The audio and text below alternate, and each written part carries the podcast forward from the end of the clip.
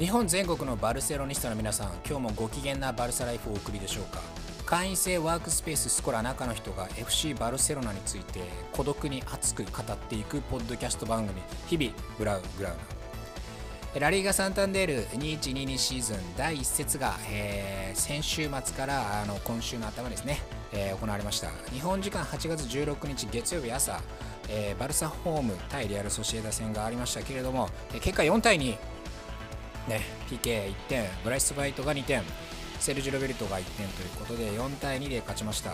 えー、僕に非常に好印象なサッカーしてるなというふうに思いましたね。あのメッシがいなくなった最初のリーグ戦ということでどうなることやらと思ってましたけれどもあのねむしろ逆に各選手の本来性本来持ってる良さっていうのがあの前面に出てきてそれがかつこうバラバラではなくてチームとしてある程度まとまってあの連結して連動してあのできていたのでああなんかいい感じだなっていうふうにすごく思いましたね。えーと、大体そのバルサが調子いい時って実はボール持ってる時じゃなくてボール持ってない時の動きを見た方がいいんですよね守備の時にどれぐらいアグレッシブに前目にあの守備できてるかとかチームみんなで守備できてるかとか、まあ、あのそのトランジションのところのクイックネスボール取られた時にすぐみんなでボール取りに行くとか実はそこを見る方がバルサの調子っていうのを占う意味ではいいかなと僕自身はすごく前から思ってます。あのロナウジーニョがいてチャンピオンズリーグ取った時も実はそうでした。あのテンカーテがコーチでいてねあの結構厳しくその辺言ってたみたいでアグレッシブに前目にあの守備できてる時っていうのはあの良かった。でテンカーテがいなくなったらなんか単にルーズにボール回しているだけみたいなサッカーになったので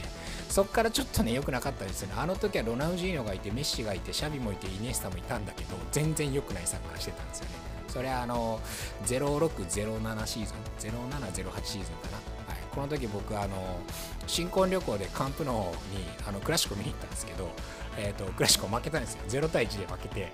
えーとちょっと悲しい思い出なんですけどもまあその最一番こう良くない時のバルサを見たんですけども翌年ねあのペップ・グアルディロが来てそこからまた非常にこうアグレッシブでコレクティブなあのバルセロナっていう風な感じに、まあ、戻ってさらに上積みされていってあのあの時は7冠取ったのかな。もう非常にこうもう破竹の勢いでもう来る敵を全部倒していくみたいなそういう感じだったんですけどもあの時もやっぱね守備が良かった。でそのね守備の良さっていうのが実は攻撃の時のパスワークのリズムの良さにもつながっているかなと僕自身は見てますね。そのワンタッチツータッチでボールが小気味よく回っていく。あの感じはねやっぱ守備の時のその連動性がいいからこそ攻撃の時もいいっていう風に僕はあの思ってます。攻撃の時もいいからあの守備もいいっていう風に見る。こともできるかもしれませんけれども僕はちょっと逆。あの卵か先か鶏が先か問題ではなくて僕は逆だと思います。あのやっぱバルサに関して言うと守備の時にアグレッシブにいってるっていう時の方が攻撃のそのもいいし強いし、うん、だなというふうに思ってます。まあその時のまああの時のねその天下手がいた時のあのバルサチャンピオンズリーグねロナウジーニョがいて取った時のバルサもそういうふうにアグレッシブでコレクティブだったんですけどもその後まあグラディオラが来て非常にそういうふうなさらに上積みその上乗せされたサッカーをやってたんですけどもそれねメッシが王様になる前ですよね。まだそのシャビもイネスタもいて中盤の底がねまだブスケツあんま出てなくてややトゥーレだったのかな。がいてそしてまあ左の方ウイングにはこう、えー、アンリとかがいてまだねメッシ王様っていう感じじゃなかった。その時メッシも1チームのあのプレイヤーとして献身的にこう勝つために動いてた。あの時のアグレッシブでコレコレクティブなバルセロナっていう感じがね今回も非常にしましたね。であの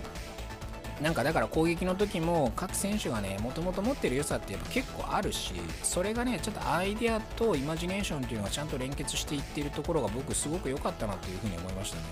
あのメッシは去ったけれどもバルサはねここから調子を上げていくような予感があります。まああのソシエダのね調子が悪かったのでじゃあこの一節だけ見てあのここからシーズン長いシーズン占うっていうことはできないかもしれませんけれどもあの少なくともメッシがいなくてバルサがじゃあ自分たちでどういう風にサッカーしていくかって迷ってる風には見えなかった。それは良かったですよね。あとはね、やっぱデパイがすごいいい選手だなっていうのが分かりましたね。プレシーズンマッチからあのデパイっていいぞいいぞって言われてた、僕もちょっと追っかけて見てはいたんですけど、いやー、すごいいい選手ですね、デパイね。あのー、万有にね、いた時なんかどうかなと思ってたけど、今やっぱ素晴らしい選手になって、今バルサに来てくれて非常に良かったですね。あとはね、今回ブライス・バイト2点取ってるんですけどいやブライス・バイトいい選手だなって改めて僕覚えました